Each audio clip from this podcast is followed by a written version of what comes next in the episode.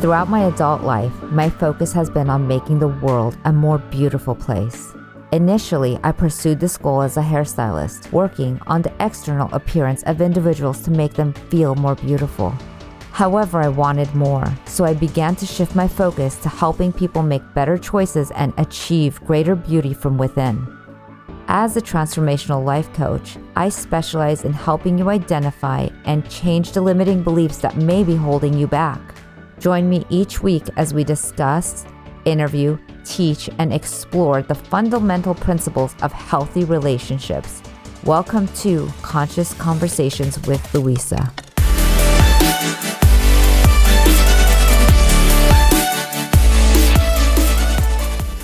In today's episode of Conscious Conversations with Louisa, I'm speaking with Casey Berman. I I always joke I was I am, but I was a Jewish kid who didn't like blood. So I didn't go to medical school. I went to law school. And Louisa, I probably said that before. I say it all the time. But besides just getting a cheap laugh, it it really is true. It it goes to kind of sort of the misalignment I had at age, you know, 16, 18, 22, ultimately when I went to law school. And people in high school or college, uh, just go be a lawyer and go, you know, you can do anything with law degree. And I went through law school, graduated, passed the bar, and then uh, went to work. And I had the job that every lawyer wanted. I was in-house counsel for a tech company in San Francisco. Think of dot com. I'm 48, so 2000, a million years ago. But think of the first dot com phase and dogs in the office and gummy bears in the kitchen and all that sort of stuff. And I had it and I didn't want to sound too much like a diva or anything, but I just, I didn't like it. It was too reactive. I was putting out fires. It was really stressful and anxiety producing. And so for me, I had to, to find another way, which I did. So I practiced in for about five years software licensing. And then I left in 05 and have, and have tried a number of things. I'm definitely the epitome of all who wander are not lost.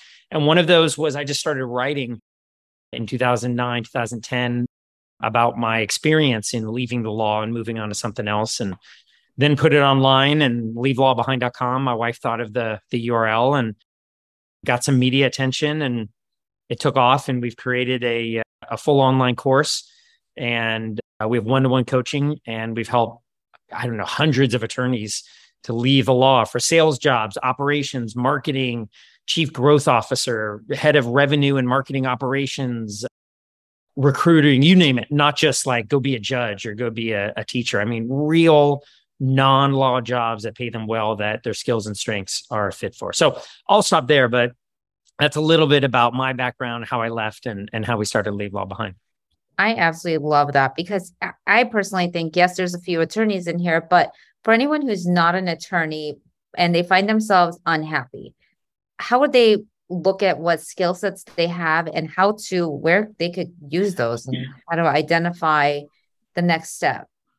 Sure. And we've had a lot of people come to us and say, Will you, can you do for me what you do for attorneys? And so my business partner, Adam Ouellette, who practiced for 20 years in Florida, and he and his wife live on in Asheville, North Carolina on a farm. And uh, I'm I'm in San Francisco, and he's uh, he's on the East Coast. But and so they come to us to help non lawyers do the same thing. We're thinking of like leave it all behind or leave your career behind. We're not sure yet, but it's it's pretty straightforward. And so if you're unhappy, I would first I'll take you through the steps and jump in with any questions. But I would first assess the unhappy, right? What is it really? Is it just a bad week? Is it a bad day? Did someone tick you off? Is your ego in the way? Did you you think you should have gotten the promotion or more money or something? You know, we just have bad days. I don't change your career just because something went off on a on a Tuesday. Yeah, hand up there, Brian. Jump in. I didn't. I didn't think you were gonna call, sure, call me right away. Okay. Yeah. I I will say that that well, I am happy at my uh, day job now, but uh, I wasn't always. And yeah, I, I agree with that point that you made that just, just because you had one bad day doesn't mean that you should change jobs. And I used to be like very, very uptight about wanting something else. I've I've been at my day job for over 13 years, but yeah, that that was that that was the big thing. Right now, I guess my my question is, do you help people or lawyers or non-lawyers? Do you guys help people become business owners or people who work freelance, that sort of thing? Because that's uh, a great that, the, it's a great question. Yeah. yeah. And and so we help people with the career coaching. We also help people kind of become their own boss. And uh, so we we do that as well. And they're all they all kind of stem from the same source, like the snowpack on top of the mountain, right? That source, all the rivers flow from it, but they kind of go into different ways or different eddies. So I'll, I'll get into it. But but yeah, you're right. I'm happy you were able to really analyze that and and see where your unhappiness is coming from.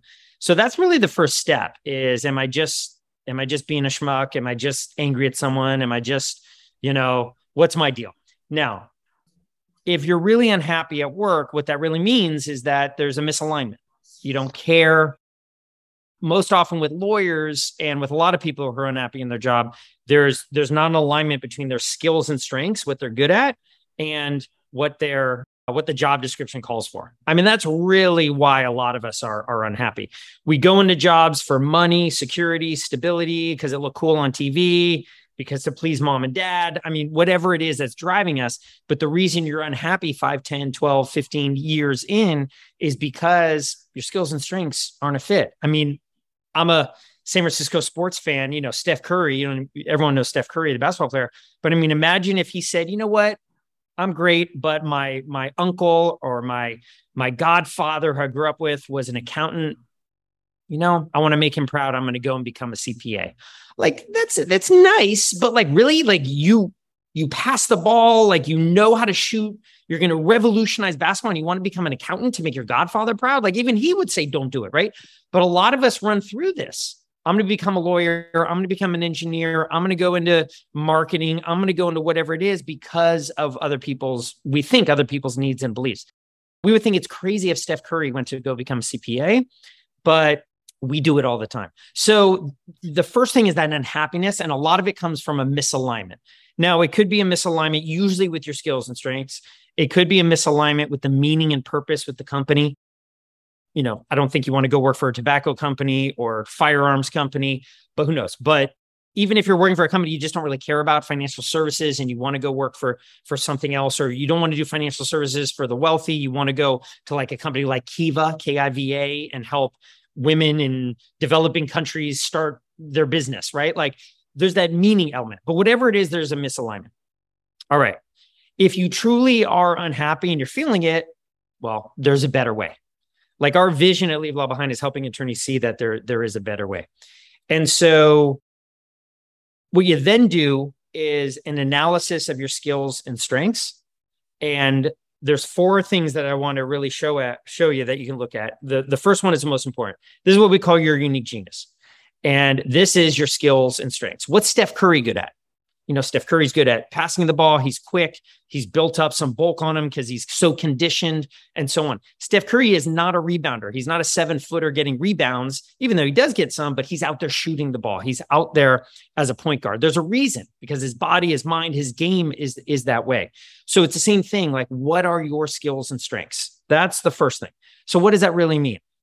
You're a talker. You you light up a room. You're empathetic. You're a storyteller. You connect the dots. You have great presence. Maybe you're a behind the scenes person. Maybe you're operations you're the connective tissue in an organization. You're a bridge builder. You're a translator. You're able to understand people. Or maybe you don't want to be in front of people at all and you just want to be that quiet expert behind the scenes that does the research. Who knows right? But understanding that, that scouting report, if you're an athlete, or that casting report, if you're an actor or an actress, right? Understanding that, that's the snowpack on top of the mountain. What are you really? Then what you do, and this is what we help people do through our coaching, you then find the non-law job, the, the jobs, whether they're non-law or whether if you're not a lawyer other in other industries that are a fit for you. So for example, there was an attorney, Gabe, who's was just he's in construction litigation. I mean, just hating it, like literally asbestos litigation. You know, people are suing because there was asbestos. I mean, just horrible on all sides. No one's happy about it.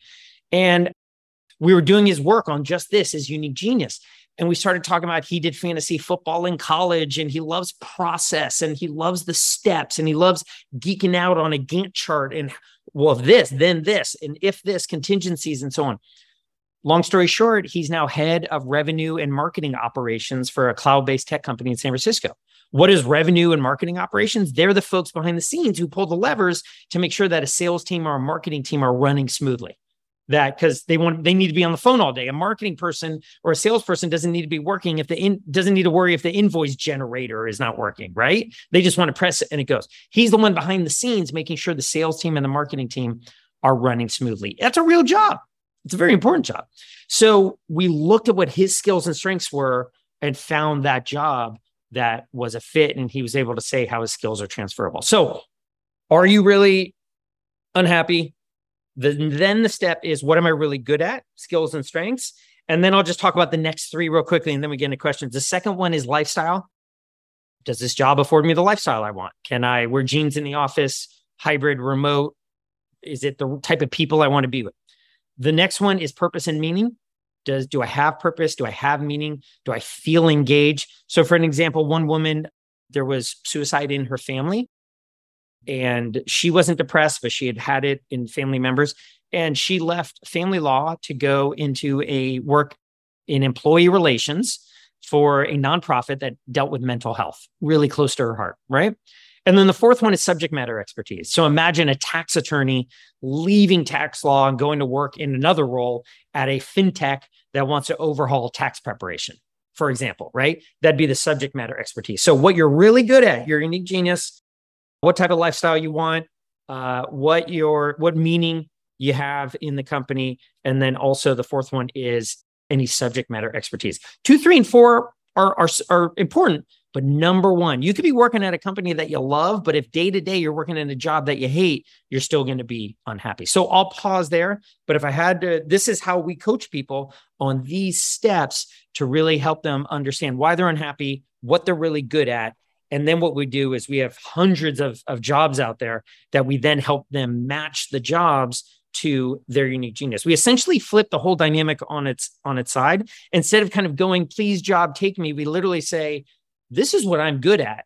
Which jobs out there, life is a box of chocolates, which jobs out there are a fit for my skills and strengths? Because when you really think what a job posting is, it's a call for help. It's a gap. It's a pain and we need some help to fill it. So, Louisa, I talked a lot. I'll stop there. Hopefully, that was helpful. Let me know if anything's unclear or if you have any questions. It is so great. It really is so great. And I could see the exact why those pieces fit perfectly and why we need to look at them. One of the things with everybody going, oh my God, I'm going to switch my job. It's COVID and it's a new opportunity and I want to do something new. And everybody's talking about raise your prices, raise your prices. How do you raise your prices when you're not an expert yet and you're not really feeling that qualified yet to mm-hmm. do the what everyone's telling you to do and i see a lot of people really losing hope and getting discouraged because where they want to be and where they're at are not aligning so now we're talking about starting a business and raising your prices yes okay now I can take the same steps that we just talked about if we want to for an entrepreneur. So we can, we can, they're similar, but we can talk about that as well. Excellent. All right. So let's talk about pricing. I'll tell you my story about pricing. Yeah. David, question. I'm going to let you finish this. And then when you're done with this, okay. I'll come back to my question. Cool. So don't forget it. So Adam, he won't. Adam Ouellette came out to my business partner he came out to San Francisco, I think in 2016. And I had said, look, I'm doing this one to one. He found me online. He called me at the end of 2015 and he said, Hey, Casey, this is Adam. I'm going to be your new business partner. I remember literally going, Who, who are you? Like, what are you talking about? Right. But he's my brother from another mother. He's such a phenomenal person. He should come talk to you, Louisa, oh, as well. But I, we, I'll never forget, we were shooting the first videos. So we've got an online course. It's five modules. It's like 80 hours of video and steps. It's all self-paced. And then what we do is we layer on for people one-to-one coaching. So it's very accountable. It's the belts and suspenders that old my grandfather is saying, right? So shows you how old I am. But you literally you can go at your own pace. And then also Adam and I are there to push you, be accountable, be a shoulder to cry on, and get you out of the law. We you need both. So I was doing the one on one coaching How scalable is that? Right. And he said, come do a course. Let's do it together. Build. I said, course, what's a course? And so we did the first, we did the first videos. I was like total camera shy, deer in headlights. Hi, my name is Casey. I run, leave. you know, I mean, it was just, it was so bad. But well, you got to start somewhere. So he said, All right, we got it done. We're going to edit it. We're going to put the course into this, into this online course system. How much, Casey, do you want to charge?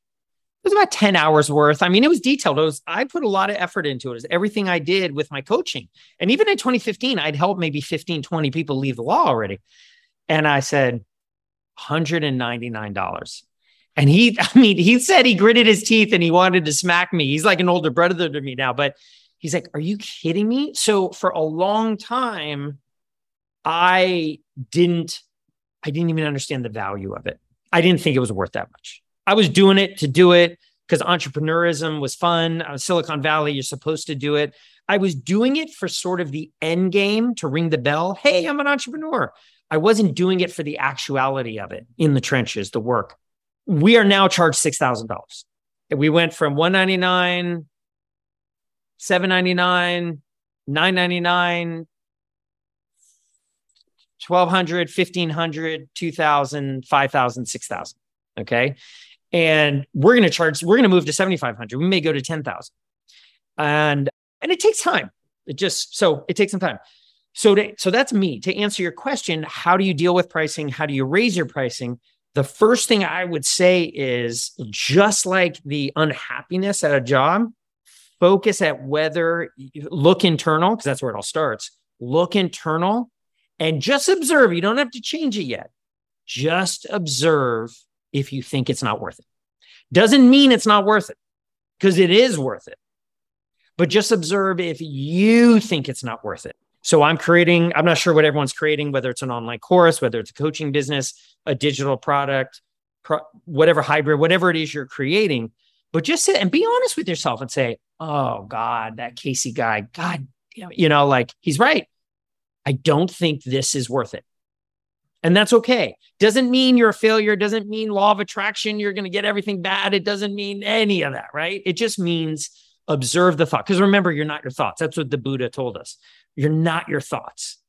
Okay. And I'm a Jewish guy. I'm going to quote Jesus, you know, the kingdom of heaven is within. What he's saying is that your thoughts are literally external of your mind. If you come into the mind, which is the decision maker, you're just the observer. Every new Jesus, Buddha, Deepak Chopra, Oprah, Michael Singer, they all say the same thing. So just observe it. Nothing's going to happen. And it's okay. Then you can kind of observe it and say, why? Why do I think my online course is not worth $500? Well, who am I? I don't have a degree. Okay, now let's put a microscope. I don't have a, a graduate degree. I don't have a coaching certification. No one's bought it yet. I grew up where money was a bad thing. My dad would always, and mom would always say how the rich are evil. Look at the rich people in the news nowadays. It's always bad stuff and graft and corruption, and there are no good rich people. I don't want to be rich, right? I, who knows what your thoughts are? This we have a whole module, module three, on money because my issue, I had issues with money, and so so when it comes to pricing, then that was my story, give you an idea where I came from. And then the first thing to do with pricing is to really look within and see how worthy you think you are. You, as well as the business, are of that price. Then what you look at, then you get into the tactics like how many modules is it? Do we provide personal coaching? So, you know, I mean, if you had a course that's three modules long helping with Excel, $199. Is it lifetime access? Is it one year? Is it subscription? If you've got an eight module course with one to one coaching that's helping them, you know, get a job or get a get a relationship or help with depression, three thousand dollars, right? Right. So, I mean, just then it's just pulling levers on it. But before you kind of get to the horse trading tactics of like what it is, because let's be honest, helping someone overcome depression is probably worth more than helping them learn pivot tables in Excel. It's okay. It's no knock on pivot tables. It's just what it is. But before you do that, feel like whether you're worthy. Because I can tell you, I just recently felt really worthy of the price that we're that we're at. So I'll pause there. Hopefully that answers the question about pricing. It really does. I so appreciate it. Thank you. Okay. David. David. All right. Hi. And thank you, Casey. And by the way, I have a San Francisco background too, and I'm Jewish, so we have something in common. But your name was Reedberg before they lopped it off. It well, like no, my dad, my dad changed his last name from Goldberg to Reed. There you go. That's I'm how not, it happens. And, I, am not, I'm not sad that he did it. I kind of like Reed better. So, but my, you know, I have a couple questions, really one, but I'll break it down. I'm a lawyer and my legal career has been kind of been very interesting. It's it's taken some different gone in different places over the years, and I will say for the last 15 plus years, I've been in one area of law that I've just never liked. It. I'll be quite honest with you. It's soul sucking on many days, and I have to look at my day and go, is this a, bad day, or is this a bad month, or is this just the way this career is going? Right. You know, or where this area of law is, and you're not meant to be happy in any given moment but I don't look at it, you know, negatively. I, there's great experiences, and I and I keep that open mind of happiness and gratitude for what I've what I've done and what I've accomplished. And I was a partner at a very large firm, firm, and now I'm a partner at a very very tiny firm. But the basic question is, going back to your four points, the last one was the area of expertise.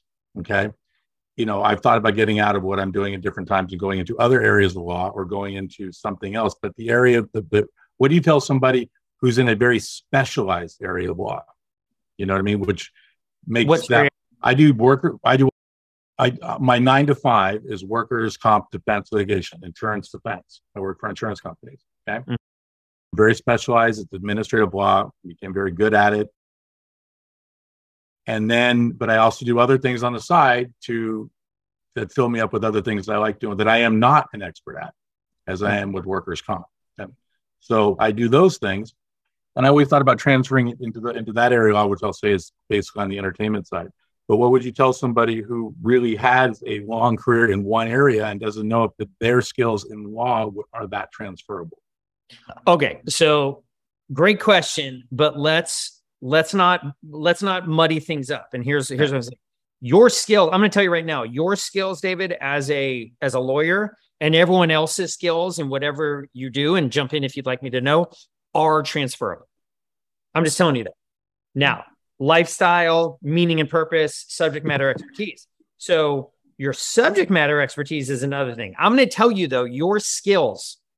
I think I've listed like over a hundred in our in our program. But as a lawyer, and anyone else who's not a lawyer, you've got these skills or you've got other ones, but writing persuasively, listening extremely well, being the adult in the room, putting out fires, upselling, right? Able to write clear emails, being the connective tissue of an organization, being the person who someone closes the door and says, Hey, David, can we talk right now? Being a storyteller, connecting the dots. By the way, if you Google chief storyteller, that's a real job that pays a ton of money right now. Just so David, I'm going to tell you the, the skills you have as an attorney are transferable. Okay. Just, all right, drop the mic, done. Okay. Now, whether you go, I mean, because it whether where you take them is we just want to see which skills you enjoy doing. What do you like doing? I mean, you may be really good at project management, running a trial, running a case, but you don't like it. Okay, so don't become a project manager. You'd rather be a storyteller. Let's go into strategy innovation and go work at a at ideo or some small or go work at a think tank. There's a, an attorney now east coast from the midwest very conservative. He's got kind of a liberal jewish guy coaching this conservative you know right winger. He and i have totally hit it off. We love each other probably don't agree on a thing but he was totally skeptical totally risk averse. And we've pulled out of him this storyteller kind of policy wonk ishness about him. And but he wants to work at a conservative place. That it's got to be about you know conservative type of issues a think tank or something. And he's just been doing informational interviews has followed our process and he texted me a few days ago. He's like berman he says i you know I, i'm i just feel like this is some this is working someone literally is about to make an introduction for him they have a storyteller, scholar, thought leader role. That's the name of the job mm-hmm. at a think tank policy type place that supports conservative issues. And he's like, oh my God. So who he didn't even know that job. I knew it existed. He had no idea that that job existed. So that is a fit. As far as your subject matter expertise, and in his case, you could kind of call the conservative issues his subject matter expertise is kind of his passion. But David, I just Googled, I don't, I don't need to share my screen, but if you go workers comp fintech, PIE, PIE insurance is a new fintech company out there. And tech is kind of, it's, it's kind of like a tech label wrapper over kind of a, an insurance company. But PIE then PIE is a new insurance and workers comp carrier. Their commercials all over the internet. Yeah. There you go. Uh, it's not iRadio. Right. There's another one, Kinetic, wants to deploy wearables for workers' compensation insurance. InsurePay. There's AmFed. So you may be so sick of insurance, you don't want to be insurance. So maybe you don't take the subject matter expertise to insurance. Maybe you take your workers' comp work and go into helping workers, maybe go into employee relations. And workers' comp, it's a bit of a stretch, but we'll make it you could go into HR, culture, people. That's an area that you could go into. Or you go, know what? I, I, I know enough about insurance. I want to go in there. Okay, let's go into a fintech that's trying to revolutionize workers' comp. Let's go in. And so you're not doing law anymore. You're maybe you are doing sales. Maybe you literally are selling the new fintech's offering and you're like, oh, I can answer any workers' comp question you got. Maybe you're going eh, to a think tank. Maybe you're writing policy about it. Maybe you're going to a big consulting firm in their strategy department because change management and ESG, environmental, social, and governments, or DEI, diversity, equity, and inclusion, is so big nowadays, as it should be, that workers' comp is an element of that. So, for example, does that let me pause there? Does that that make sense? No, that all makes sense. So there's a woman in San Francisco, big law, and she practiced insur- she practiced insurance litigation and not workers' comp, but insurance litigation. Was so sick of it, and I helped her. She actually went across the the aisle to the HR team at her law firm, big, big law 50, 100, huge law firm, and went there and said, look, I want to leave, you know, and she kind of was courageous in doing it. They loved her. She kept the same side. I think she's making even more money now. And they have for the big time lawyer partners who are making a lot of money, who work 90 hours a week. She didn't want that anymore. And hey, they want to keep working that long, but they need help in their personal taxes, personal insurance, and something else. She's literally like an insurance concierge an advisor for these big law attorneys in her firm. And they respect her because she's an attorney. She knows insurance inside and out. And she's taken her insurance litigation. She's literally not fighting in the courtroom anymore, but rather is advising these very important lawyers who bring in a lot of money but have no time to do their own insurance. She's advising them on the insurance for their personal needs and their trusts and everything. She knows insurance. And they these attorneys, they don't know insurance. They're doing workers' comp. They're doing technology litigation. They're doing software licensing, right? They don't know insurance. So she's literally helping them. So that's an example where she took her subject matter expertise and literally went to human resources. So, David, you could take that workers' comp or something within the halo of it, right?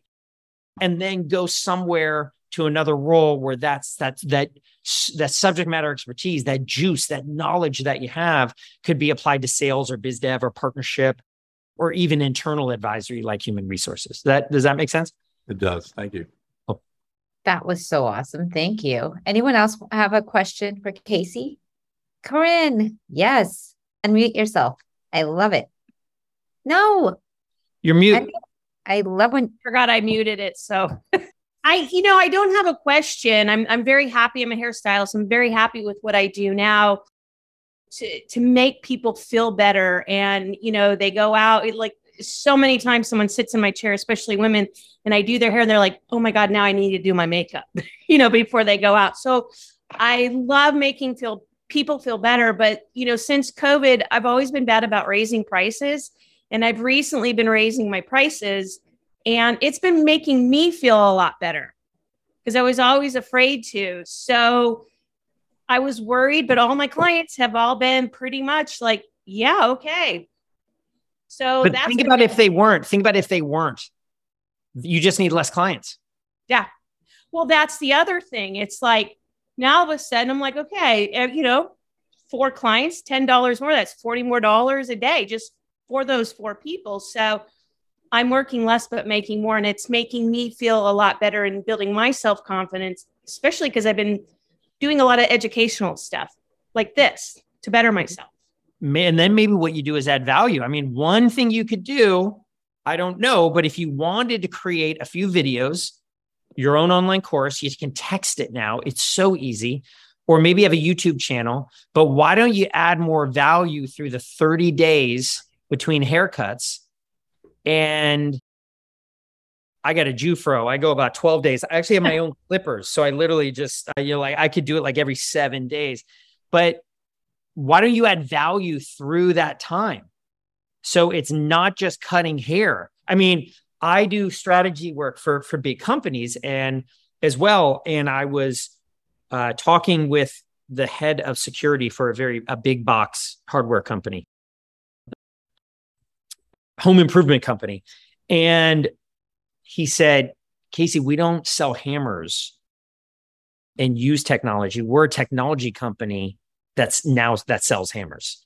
We're not a hammer company that uses technology. Now, a lot of companies are saying that, right? But it, the whole idea is that technology is so ubiquitous that we're all technology companies and we just sell a certain service we'll see. Some pay lip service to it some aren't able to execute on it. But his point was that this company they use technology to, in such a great way. It helps employees it helps customers and so on. So what if you are not a, a hairstylist who cuts people's hair but rather you're a tech enabled not to get too wonky but like you're a technology firm that makes people look better and feel better right? And we'll keep that between us. You don't need to put that on your business card. But well, what does that mean? What that means is technology literally is just another way of delivering information. Whether it's YouTube or social media or a text, is just another channel. That's all it is. It's quick and sexy, but it's just another way. So for you to raise your rates, part of it is maybe you've been lower price and now you're bringing it back to where you should be, but part of it is we'll add more value. When we raised our rates to 5,000 and the 6,000, we put in place a whole one to one coaching program on top of the self paced. We had more systems, we had accountability. We did a lot of work that took it to that next level that we feel confident. Well, for you to add $10 more, to add $50 more, what if you had a tracker? It's so, I mean, you could subscribe for $40 a month to a software system that do it, and I don't know what it is, but what if you had a tracker that took them through the monthly life cycle of their hair? Okay, it's been 11 days. It's probably getting brittle. I know Louisa, you did you did hair, so you could jump in with more of the details here. But like, what if it, it's been 11 days since our cut? Have you been doing the conditioner I told you about? Have you been doing this? If not, uh, uh, right? I know you mentioned you got the wedding coming up. Have you been trimming? Have you been whatever it is you do, right? And then a reminder hey, it's been 28 days. I really recommend a new one by day 33. Oh, you got to, okay, you know, push. But like, what if you're adding value? Hey, here, just like recipes, here's a new hairstyle. Have you thought of a new this? Here was the new thing on Milan and then, you know, that was on the runway. Do, what if you add value throughout the whole month? And then what if you do is you say, look, pay me $5,000 at the beginning of the year, pay me $1,000, as many haircuts as you want included and you just have a, a yearly membership and they get cuts, they get value throughout the year. And what triggered that for me was like, all right, you want to charge 10 bucks more. That's great. First of all, I want you charging $100 more because 10 bucks is nice, but like, why not more? And then how do you add value? And maybe they just pay up front. I don't know what it is. How much do you charge a cut? Right now, I'm 60 for men and 90 for women. And how often do women come? Once a month? Uh, women every two to three months, but my cream of the crop is I do a lot of men's haircuts. I, you know, I because they're in more often. Normally, it's between two to five weeks is their average. Okay, so fifty bucks. That's a hundred. That's twelve hundred dollars a year. If they do two haircuts a month, say a thousand, maybe they skip a little bit.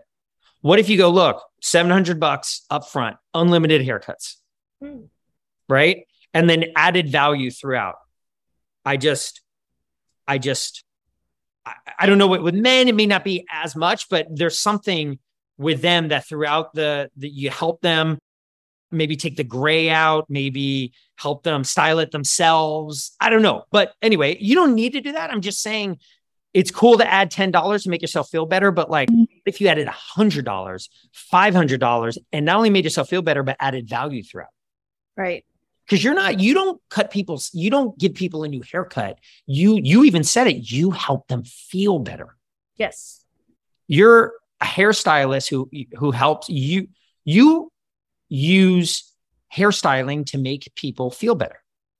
And when they feel better, the butterfly effect, whatever you want to say, they're adding value to the world. They're helping grandma across the street. They're giving money. I mean, if they feel better, they're going to donate. They're going to do something. Right. That's great. Thank you so much. I appreciate sure. it. Philip.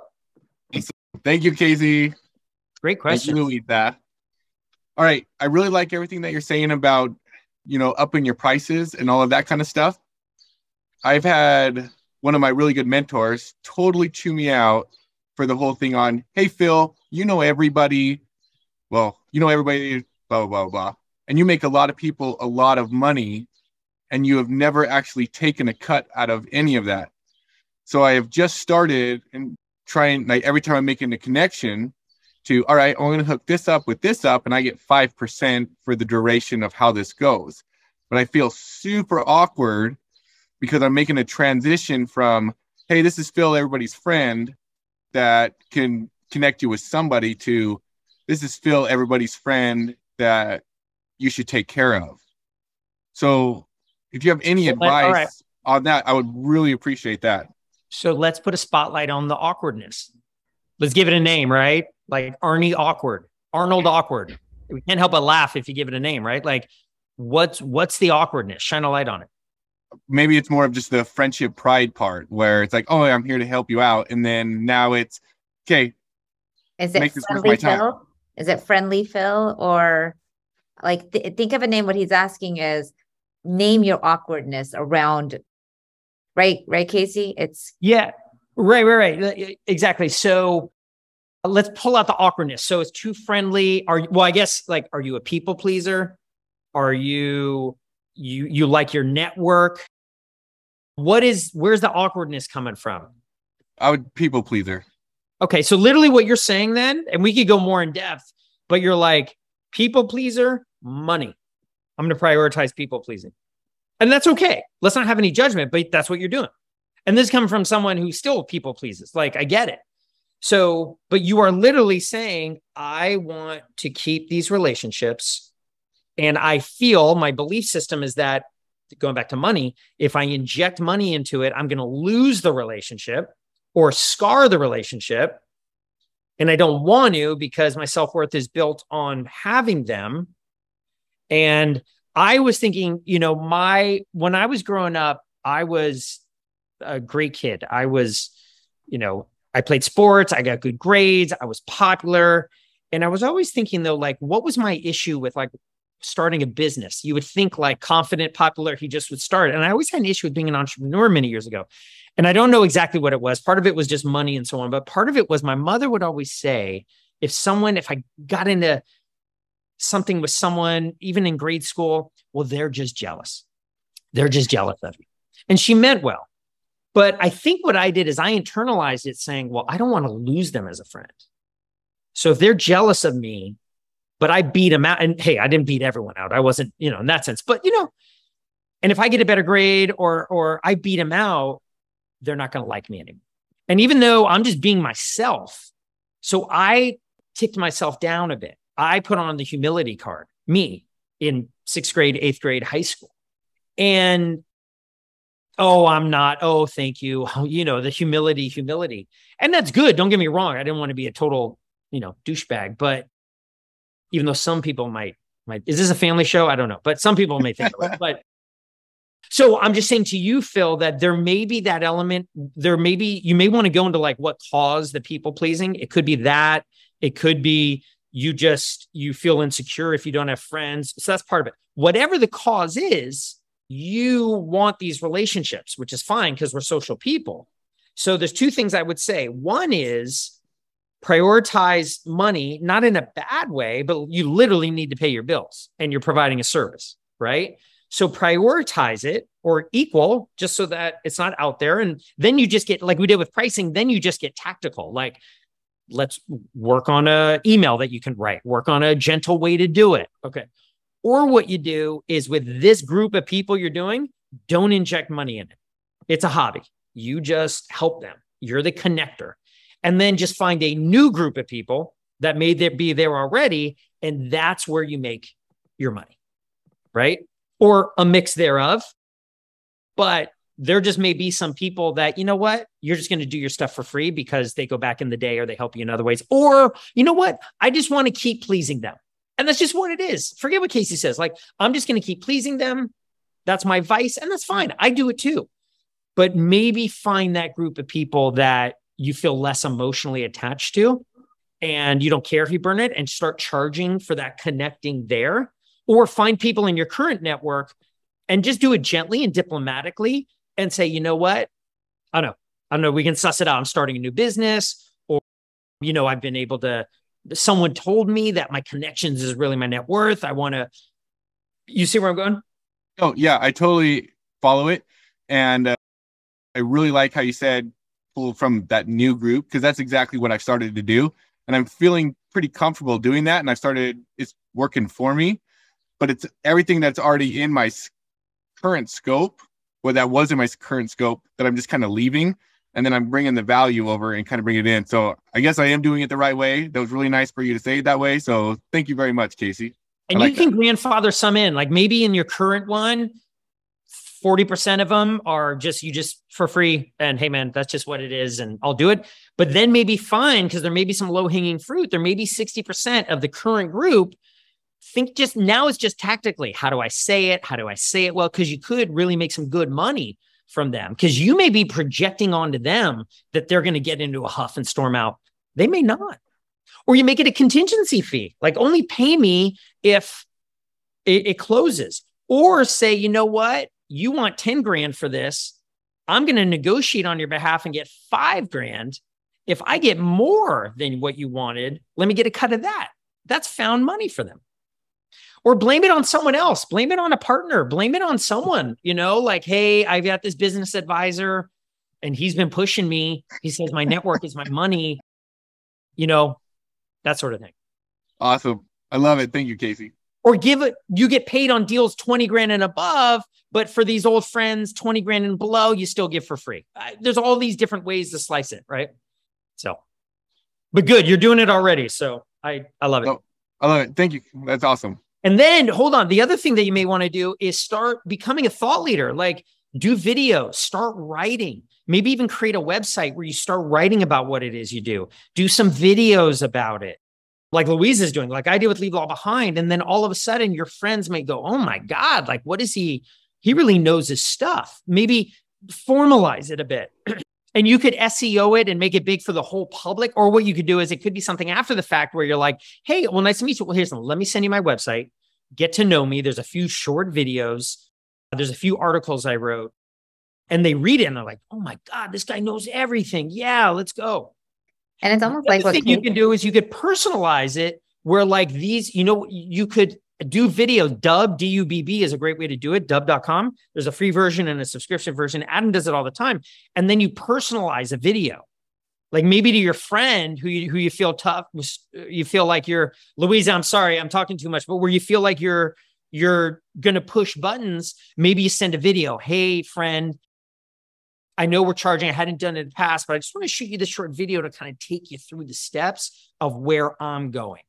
And maybe you have the hard conversation with them via video and they can kind of sit on it, listen to it. And then they come back to you and they go, you know what? You're kind of an ass. And I wish you weren't charging anymore. But like I watched that video and I get it.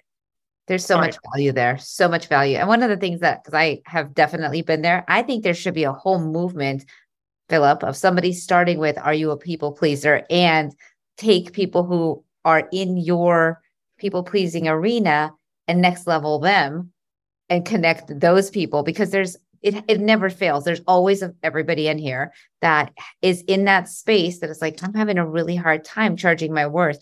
I have to say though, like the people that I have not charged my worth for are the ones who haven't respected my work. The ones I do charge my worth for, absolutely respect. When I was on bed rest during my pregnancy, there was a lady that I wasn't even allowed to stand up like let alone go do hair. And I went into the salon because somebody else had screwed up her hair and she was desperate. And I went in and sat on a chair and supervised as her hair got done.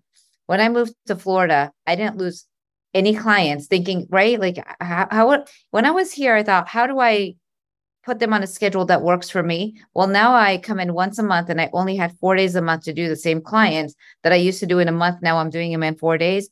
Not one person left me except for that one, except for the one I put my pregnancy at risk for to get to the salon. Yeah. And so yeah. she was the one that I didn't respect myself. So she didn't respect me either. Yeah. And everyone else was like, whatever time you need me, I will be there.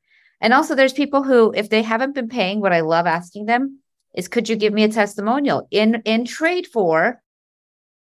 You haven't been paying, and I love contributing. I love making a difference. Could you please? Because then they get connected to the value you offer them, and it really make all of a sudden it's like, oh wow, I really got value from her or him. That's it. Dave, I'll, Dave, I'll jump to you in a second. Dorinda, Fatima, Kevin, anyone else have questions? or thoughts or comments or disagreement, pushback, anything before I jump to David's question? Well, I did want to say when you brought up the charging of costs, and the funny thing is, you said relationship coach. Louisa knows where I'm going with this, actually.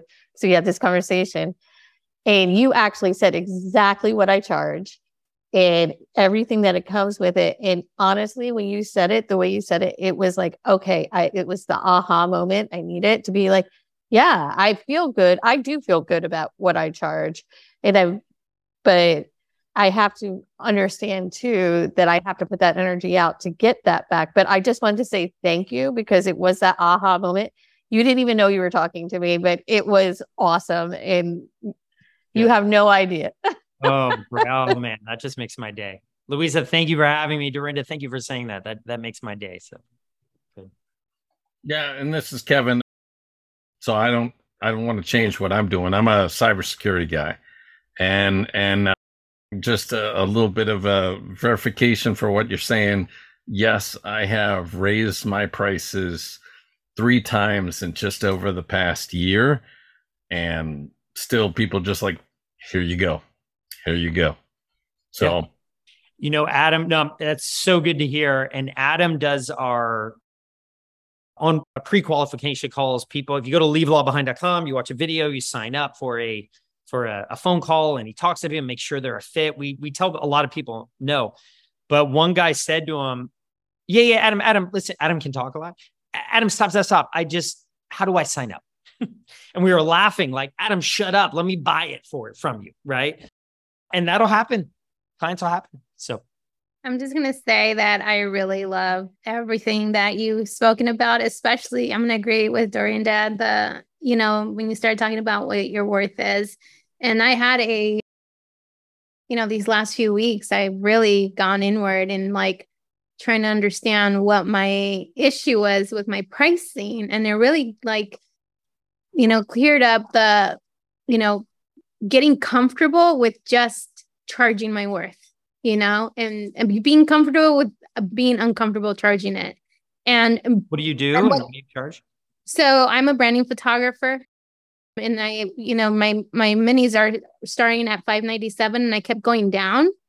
And I used to think it was like too pricey, but now I realize I, I was just not attracting the right people. That's it. And so my my it really came down to like like the I noticed the pattern of the people that do like pay are people who don't care, like, you know, what my pricing is.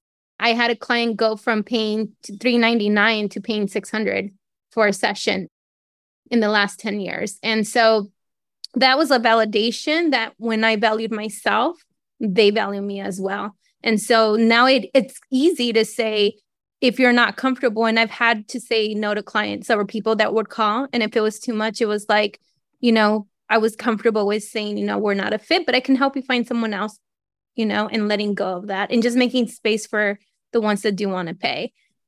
So, what is branding photography? Branding photography, I help entrepreneurs with their visual content for social media and for their website. So, yeah. I, I don't know what you pay, Louisa. I pay 50 bucks a month quarter for Zoom. I think 54.99 or whatever it is, right? I mean, like, do you know how much money that's $54 a quarter, the $17 a month makes me? I, I can't even like because I'm on Zoom. I, like, are you kidding me? It's all Zoom. Everything's Zoom. Right. Right. Yeah. So for you, Fatima, when you look at someone is going to look at you and say, Are you kidding me? Do you know how much money those good pictures make me every month? So yeah. you're not a brand. I mean, you are literally, I mean, you're you're you're a hairstylist. You're giving them a whole new look. Yeah. You are literally, you literally are an identity changer. You use a camera to help companies optimize, amplify their identity. That's what you do. And that's kind of fancy buzz talk, but like you, that's for you. How much is that worth? Uh, and it's interesting that you say that because I did go through that transition where I'm like, you know, I do create magic. So, yeah. Not, like, why don't I, you know, and then people who have photographed with me are like, it's stunning. I love like the way you capture me. Eh, there's just like a uniqueness to it. So, I finally like it, it really comes back to our own energy and how we attract and letting go of that, you know, and how we feel. Five ninety nine for like a one time. It's a it's a group photo, so it's like it's they're many pop-ups basically it's just for them to really come in and get to know me and get the the shots that they need and then they upgrade to a membership or they go on to their own photo shoot but they're in a group with people and they get to network so yeah it charge them monthly Yes. Yeah. Yeah. So I'm working on that right now. But it was interesting how I had to let go, you know, of what my perception was and just embrace who, you know, like really look at my work and just value who I was and letting go of all that nonsense. But and who and knows? Then, you charge seven hundred dollars and it's crickets, and you're like, "Oh God, I went too far." Okay, so you drop it. Here's, you- here's the interesting thing: I couldn't book a two ninety seven or a three ninety nine, but I've just had three people book a five 550. More people book for the 550 than they did for the 299 and I kept thinking it was the pricing but it wasn't. It was it was the energy around the launch and the marketing and that was another aspect and how I felt about it. And once I was comfortable with that, then that's when things start to really take off for me. Yeah, take. I will. I'll reach out to you. If Fatima. I the headshots. I just had headshots done, which Louisa you pulled for this. But yeah, Fatima, I'll let's let's talk more. I don't know what I need for for my business. So absolutely. She's amazing. She's right. my photographer. I used to be like, I hate taking pictures. Right. I met Fatima and all of a sudden everyone says, Oh, you're just photogenic. I'm like, well, because I found someone who knows how to take my pictures. Totally it. All right, great. David, I want to get you before we before we go. Hold on. Yeah. Thanks, man. Well, first of all, the something you were saying about the pricing is, you know, in my firm, I can't negotiate, but other things I do on the side, in relationships that I would always, I found myself trying to not charge or do things for free just because I thought I would get that. It would down the road, it would turn into something more and more and more and more. And I found that I just got to stop doing that and just say, no, I'm going to charge this. And if you don't like it, fine, move. I don't care. And I've gotten much better at that. But my, my, my, the question that I rose my hand for was going back to those those four categories, and I'm going to bring us back to what you do per se, per se. And maybe this is a little bit of an unfair question to ask you, but what is what is anecdotally? I'm not asking asking for analytics or anything like that. But when you when somebody uses you and, and, and uses your service and goes to you and they move and they do transition to another area, I know that sometimes money is not important to them when they go somewhere else. It's now about lifestyle or the alignment. Something is more important to them than their money. But have you found that people, or is a good significant who are leaving the log, still are mm, able to go to an area or do something where they're making either as much or more on a regular basis? Yes. Okay. Equal or more. Okay. Absolutely.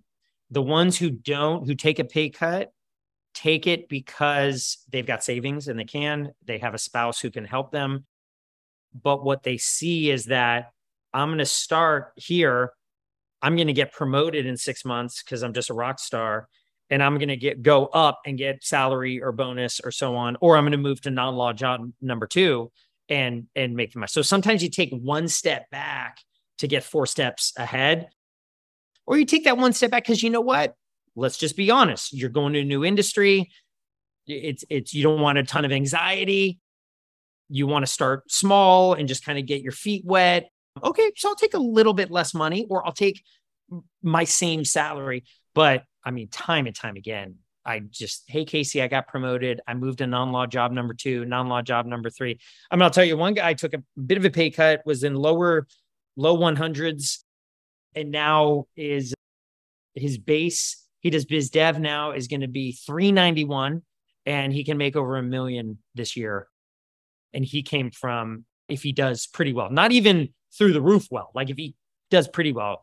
Mm-hmm. And this guy three years ago was was family? He wasn't. It was just business litigation in New Jersey, and now he's one of the lead salespeople for a SaaS-based tech company that's based in Europe. I mean, how did that happen? Right? Well, transferable skills. He went to a consulting firm and started selling consulting services. He started meeting with people from AWS, Amazon, Microsoft Azure, Salesforce, all these partners, and he sort you know, he's 40 years old. He's not a tech geek, but he knows enough. He likes to geek out on some tech and learned about the cloud, typed into Google, what is cloud? What is DevOps? What is Sec DevOps? Right. And before you know it, he's talking tech speak like like Kevin would.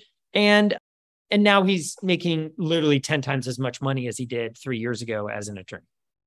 So I had there was that was a question that I had. It was actually a question that a couple of attorneys I knew couldn't get on here who couldn't get on tonight we're going to have. So I'm actually asking for them as well. Yeah, no, it's possible. So, um, and then some people I've known, you know, they were making 175 as an attorney. They went down to 160 when they left. They're up to 185. Non law job number two, they're at 225. You know, there's that incremental, but they're making more money. But here's the thing they got they're not being lawyers. they're not being lawyers. Their weekends are back, their yeah. evenings are back. And per hour, this is the thing. You, there's this crazy story with lawyers, but think about also is like when it comes on a per hour basis, lawyers, when you think about the amount of hours they work, they they they make 70, 60, 50, 40 dollars an hour. I did I did for a long time, for the amount of hours I was working, I figured out that I was making less than my assistant at different times per hour. So. And that may be pre-tax. Think about post-tax. Yeah. Mm-hmm. So, absolutely. So, any other questions or anything else I can help with? You've been amazing. Have, Thank you. Oh, sorry. Thank you. Sorry. Uh, I do have one. I have one more question. Okay. Yeah.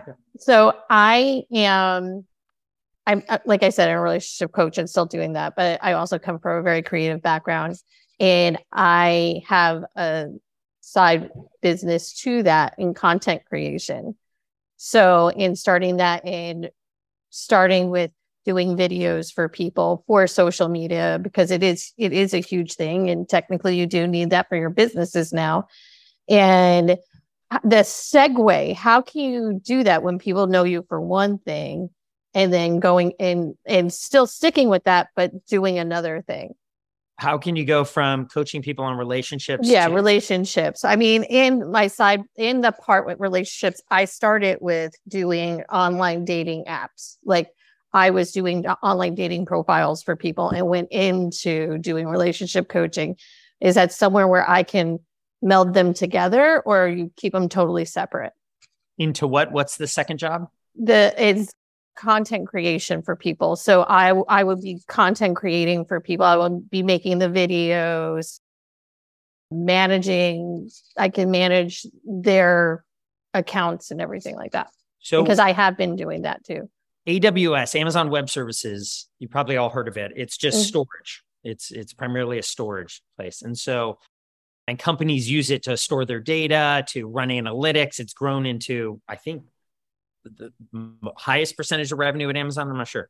So what happened is Amazon was running their retail. This is back in 2005 and six, and they had all these servers, and they were busy and lead up to, to Christmas, right? October, November, December, January was the bit. And then it just fell off because people weren't buying as much. They were buying when they're buying as much. So they've got all this debt, this empty server space. So someone said, What are we doing with all of this? Well, let's, we've got empty server space. We're not using it six months out of the year. Why don't we, instead of going to B2C and selling each of us books and CDs, why don't we go to businesses and use these servers during, well, it blew up. And businesses are like Amazon, security, they know what they're talking about, trusted name. Huh, I thought they only sold books, but I'll give them a shot. And now AWS is is huge. Well, I mean, business storage and security selling books, totally different, right? So for you, Dorinda, I would say, hey everyone, I'm the leading relationship coach. You know me as a relationship coach. And part of the relationship coach that I've done is you mean I've created a ton of content. I'm a writer, prolific writer. I'm a thought leader. I write internally. I write for, you know, for my clients. I write publicly, see all my articles, see my YouTube videos, whatever it is you're creating for your business. I have been asked by many people to take that transferable skill, like I was telling David earlier, of writing, pulling at the heartstrings and whatever it is you want to go to, whether it's creative writing, whether it's emotional writing. And I've been asked, Louise asked you, Kevin asked you, I asked you, I've been asked by some people in the industry to help. They've been so impressed with my writing and they want me now to help support them on their writing. So, in the same way, I'm helping people with a relationship w- between them and a person. Now I've been asked by people to help them in a relationship with their customers. And the vehicle I'm going to do is copywriting. So I'm happy to announce dorindawriting.com. And through this, I'm going to be taking on clients to, help, you know, like that sort of thing. So I would see it's a transferable skills. And you just sort of tell that story about it's all a relationship. In the same way AWS said, yeah. we can sell you books or we can sell you space. And they're all secure and we'll give you all the analytics. Excellent. I like that. Thank you very much. I did that's great advice. I appreciate great. it. That was so good. I'd love to see like who has a takeaway from today? Like what what are you going to implement after I love where we get all of this like amazing, yes, this is so great, but does everybody have something they're leaving with that they're actually going to do? Yes. Awesome. David, yes, I could see your hands up. It was a yes. It was a yes. Yeah. Actually, right now, he, Casey, you just validated something else for me. Like, I have been on this journey for wellness, and I was thinking of incorporating wellness into my current business, which is photography, because the biggest thing about photography is confidence, right? And the way you feel good, you the way you build up that confidence is by feeling good. And you feel good through feeling great. Right. Which is the wellness aspect of it. So I just want to say that was a huge takeaway that I feel like I'm on the right path. So thank you so much. This has been fire. I love it. I want Good. to thank you personally. Well, you know, when you feel, when you think about it, we've got a thought, which is energy. Yeah. That then morphs into a feeling, which is a vibration in our body. And then based on that feeling, something manifests in the world. You punch a wall, or mm-hmm. you give money or you are the life of the party. Right. Sure. So the feeling that you're talking about there usually is generated, and I'm using feeling and emotion synonymous. They're kind of different, but but it comes from a thought. Oh, I feel like I look like crap. Ah, I'm so not worthy. Right. Or I feel really good and that looks great. And my website looks great. And those pictures are great. Like I can right. do this. So true. I love it. Thank you so much, Casey. All right. I'm going to go. My daughter, just to show you, is a baseball fan. So I was just texting her, I'm going to meet her and play baseball. But, you know, she, we found this major leaguer, former major leaguer who coaches her, and he charges $50 an hour. And I went and I told him, I'm like, look, man, we're paying you 100 bucks an hour now.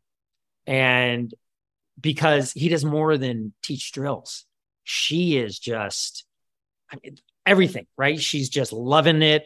She's working out. She's growing her confidence. She still has her ups and downs, and you know, but like the guy's doing more. I mean, I'll pay, I should pay him a thousand dollars an hour with how he's helping her, right? So like that's an example where I raised his rates because I saw the value in it. And you know, you said other people were coming back and, and doing that. And so just think of it, just think of it from from that end. Thank you so much, Casey. How does everyone get a hold of you? Like, how do they find you? Uh, I I will yeah. put in your go ahead. Yeah, leave law behind.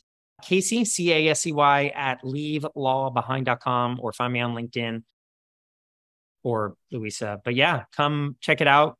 You can check out my site, which, you know, it's not perfect, but we've got a lot of content there. We wrote a lot of articles. We have videos. You can kind of see the content we've created. And hopefully that's an inspiration. Also, my LinkedIn, I had a LinkedIn coach help me kind of tell a story from the about me to connecting all of the uh, experiences. If that helps, check it out. Contact me anytime. Awesome. Thank you, awesome. Thank you. Have the most beautiful rest of the day. You guys, oh, if you great. want to stay on another few minutes, I love talking like, about it. Thanks for having me, Louise. I'm honored to be part of this. All right. I would love to stay on another 15 minutes because I actually want to like get takeaways to what we're implementing from what we just got today. All right. Well, I'm going to go to the bathroom and I'll be right back. I love you. That's my story, right, That's Louisa? Some... Always. And, and, she's like, and I'm sticking to it. Well, I'm going to get, do you want me to just share? Because I got to get going. Yes. Um, so I'm just, again, I just, there was a lot of validation that I'm on the right track with the way I'm implementing the value, adding more value to my photo shoots.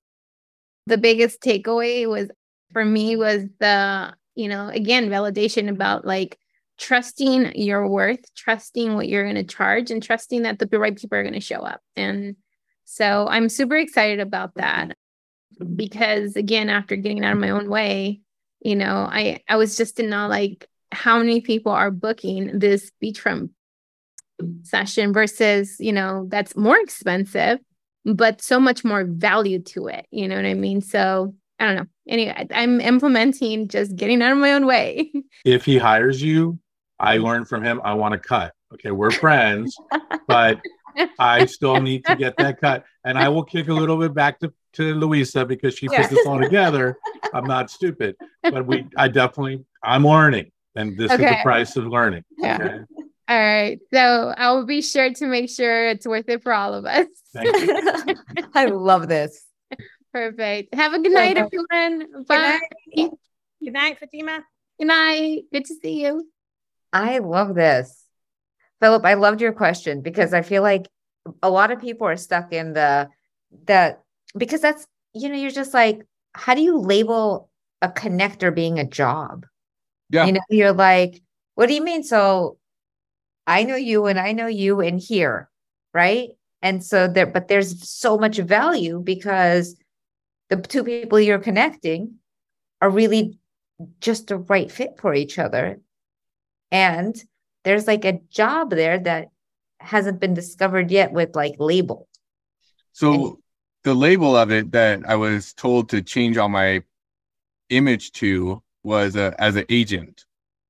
Hmm like you need to start advertising yourself as an agent because an agent can you know layer as many many different things and yeah that that's kind of the way that's been going but i really like the way that he was saying you know like just kind of wherever your bounds are now holy shit it's getting dark where i live nice. wherever the boundaries are where you are now just follow with that and then add on to the next ones which yeah is exactly what i've been doing yeah, no, that's brilliant.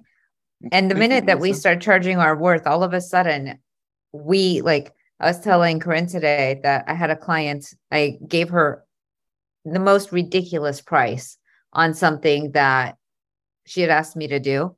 And then she went to someone else to get it done and they totally screwed it up. And then she came back to me and I was able to be the shining star. And all of a sudden, she posts this picture on Facebook. It's like, I'm here posting my heart and soul, and I had 80 likes. She posts a hair color, and there was 600 likes. And I was like, I love humans. I actually had one of my guy clients before I raised my prices up $10. I gave him the price. He's like, That's it. You should be charging 60. I was like, All right, I'll start charging you right now already. So, you know, as I've raised my prices, I've felt better about myself because now I really take the time with them. And I find that a lot of times people who really want the deals are the people who really aren't great clients. They right. they like drain you of your energy. Mm-hmm. David, what did we learn this weekend about the two C's? Oh yeah, the two C's.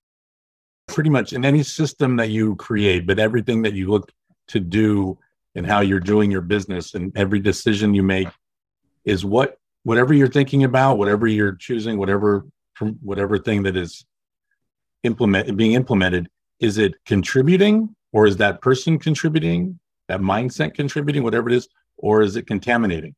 And if it's contributing, great. If it's contaminating, what your vision is, what your alignment should be, or where you're going, you cut it out. You take it out. I, I thought that was so good because they were talking about how it's all about like time, you know, and mm-hmm. you can mm-hmm. make more money, but you can't get back time. Right. And as people make decisions, as I make my decision, I'm like, do I really want to do this? And what I really love how simple he made it was like, is it going to contribute to you or is it going to contaminate? It, it, like I I love stupid proof. You know, if something can become stupid proof, I'm like all over it. so I, thank you for anyone who makes anything that easy. No, that was big. By the way, we need those notes should go to everybody. I mean, we could make a set for these people here that would give them some clarity.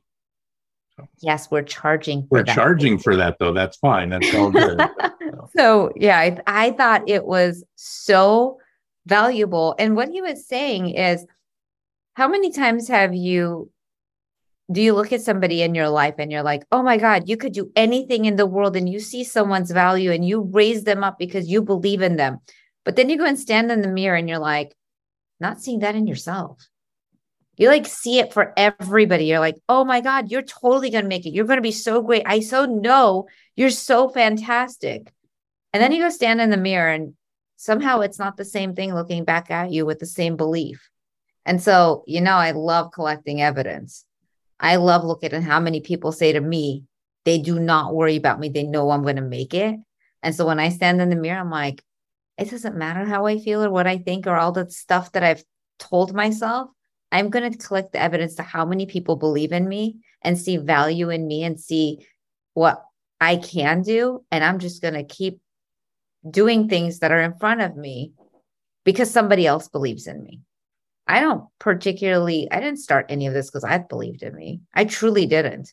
I mean, I was like dev- devastated touching a microphone. And the minute I shared oh, somebody was like, wow, I really like what you said. Say it again. You should say it to more people. You should really blah, blah, blah. And I was like, just picking up breadcrumbs with enough people saying nice things at, at this point because I was starting to participate. And so it's just, we don't start off being superstars from because we are, it's just being willing to try. And imagine, you know, like during COVID in, in March, oh, or 2020 where I didn't even know how to use a Zoom link at all because I couldn't, I could hardly send an email. I decided to start hosting meditations in the morning. And every morning it'd be a group like this, and we would all just kind of hang out and chat. And like, how much fun was that? And it came from nothing. It came from one person saying that, like, you know what you should do, Louisa? and oh, and Miss Nikki, Miss Beautiful Queen. I love that I just saw her face. She was on it with us every morning. So I'm going to let you say this. What was it like? And we met online and she was off of an Instagram. Hi, Nikki. Hello. Actually, I always I love this story because it wasn't even off of an Instagram. It was like Daniel. Me and Daniel were in this program and this program didn't even originate here. It was like out in the like in California and I'm like, what are the chances I meet Daniel? He's like my next door neighbor or something. Literally, Fort Lauderdale. I'm here in Miramar. And I was like, do you know meditation? Like, or, and he introduced me to you. But in those two months, I think it really changed my life. And we, we talked last week and we still talk about it. He was like, This reminds me of Louisa's meditation. But it was the most, I would say, like, you were really inspiring in in a way that was so open, so loving, so nurturing. It was a space where there was no judgment for anything that we're going through, but more empowerment. And the space that you hold now, it's on a different level. But it's still that same Louisa, that that your heart is so connected to helping other people, to bringing them up. Thank you. So Nikki in in this time had a baby too, who's now walking. Ah. How do you go from "Hi, I'm just having fun" to like "I'm pregnant and I, my baby's now walking"? It's you know like being a hairdresser for as many years as we have been, doing someone's hair for their prom, their graduation, then their wedding, and now that you're doing their kids' hair. So all of this, this beautiful experience that I was the girl who like would never raise my hand or participate in sports because I was like, oh my God, there's a ball. Like it might hit me. Like I would be like, oh my God, it's coming at me. So never participated in anything. To go from never, let, let alone being like, hi, can I put this together? And y'all, y'all are going to participate with me. So I love that how powerful when we really look in the mirror and realize like we're doing this. You know, we get this stuff here and we get energized and we get clear and then all of a sudden we're out in the world making a difference and inspiring others. Because the minute we all take that on someone else is seeing you doing it going oh my gosh she wasn't doing it. Now she's doing it. He wasn't doing it and now he's doing it. It's 1 million percent possible. Let's go do it. Hi kevin. What are your action items? What are you going away with today? Well there was a lot of validation of things i'm working on. Some of the things that you know, change my uh, profile a little bit, make it more facing and it's more about the customer rather than it's about me. So a conversion of that. So that was some of the things he was he was mentioning there towards the end. So I'm also looking to add some of the video aspects into my LinkedIn. So I'm trying to expand a little bit of the video and the podcasting as well. So yeah. So it was it was good to hear some of that validation. So. And I learned a lot about you versus I this past weekend too, in yep. marketing and presentation. Yeah. Did you hear my Destiny script had changed from Yep. it was to I get to help you? Mm-hmm. It's all about you did a great job. Thank you. Yeah. And, you know, we it's so great that we are always leaving with a, a nugget to go do something with. Mm-hmm. Love you all. Thank you so much for. Oh, Nikki. Yes. Hold on. No one's going anywhere. I got to hear Nikki. I totally wanted to add, you know, thank you for this because it was it was validating in terms of using your skills in different areas because I have been so stuck on one track. So when he said, you know, you can just repurpose your skills in other aspects or other areas, I'm like, you're right. I could. Don't you feel like some of the most basic things are the one you're like, how did I not know this? David, I'm going to put you on the spot for this, but I yesterday, and I'm I'm saying this this in the most loving way oh, I, possible. I don't know about that. I called him Rain Man. You called me what? Rain Man, because he's so fucking smart. he is. He's so so insanely smart, and he knows everything about everything. He's so easy to connect with. He's just this like walking encyclopedia of brilliance and him and Kevin both. Like I love being surrounded by hey, brilliance. Hey um, David, could yeah. could you answer this question for me? Did Qantas ever crash? Qantas never had never had a crash. Never, never, never had a crash. Kmart sucks. Kmart, Kmart, Kmart sucks. Kmart sucks. Of course, I'm an excellent driver. I'm an excellent driver. Of course, of course I'm 86, 86, 86. It's never had a crash. No. People's court. I you know what? I just love I just love the brilliance. I love the brain. I love the brilliance. And you know, we we we're just walking around going, how do I do this? How do I do that? Like, hello, have you looked in the mirror? You're fucking brilliant. Like, hello. Well, don't don't, and I think Kevin can, uh, you know, will agree to this. Don't confuse massive amount of knowledge, little knowing a lot about a little bit about a lot of things Okay. No, but you know a lot about a lot of things. You're a very smart man. Okay, thank you. And you're yeah, yes, and you're absolutely right. And yeah. and and very and so are you. and you. you know what? You know how I know how you know how I know you're that smart? Because you recognized how smart I am. That's how I know how smart you are. So you yes. Look at Kevin. Look at Kevin. Corinne's freaking out, but look at Kevin. He's just, that's but here's the thing. It's like I, I had a little me. puke I had to swallow. Sorry. yeah, but David looks at me. He's improv. like, "Oh my god!" He, he looks at me and he's like, "There's no question that you're going to make it." And I'm like, I I look at other people and I look at all of you and I'm like, there's no question that all of us are going to make it, right? Like because all it is is the community we build, the love we build, the way we support each other, the brilliance we see in each other, the contribution we make every time we open our mouth and participate and contribute. And it's like, how could you not succeed with this, with like showing up with your heart all the time? Brian, yeah. your hand up. I want to want to hear from Brian. Oh, where's my daughter? Yeah. Yeah, for me, I'm not in the uh, coaching business or any sort of business where I would be charging people, but I do go away from this with having reflected and realizing just how well I've realized it in the past, but just like an added re- reaffirmation about my day job that I've been at for over 13 years, which is a very Brian, supportive environment. What do you do? Is it okay to ask? Yeah. I work for a nonprofit occupational training center agency for neurodivergent adults. I'm a production assistant for them. It is not TV production, manufacturing production. And I got job coaching from them a long, long time ago. It was something I needed. And I I personally am also neurodivergent. I have autism. And it, it turned out to be a better option than going for the post office for me. So that's uh, awesome. That that is what I do for a day job.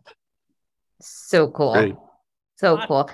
I love when I love when you show up. I love that you participate. You're exactly what I'm talking about. How, you know, there's no excuses not to ever. Like yeah. We all matter every single time we show up. Yeah. Uh, and uh, outside of that, the uh, only other income that I get besides Social Security is that uh, although I haven't actually earned the money yet, but I'm part of a Reels bonus program with Facebook where I can earn based on how my videos perform. And so I I just look to be consistent with it. That's that's all it is. And uh, I I'm not focused on the number of people that are following me. I just focus on delivering and uh, continuing to build relationships with people. Love that. Thank you. I love you all and I appreciate you all. And thank you so much for being here.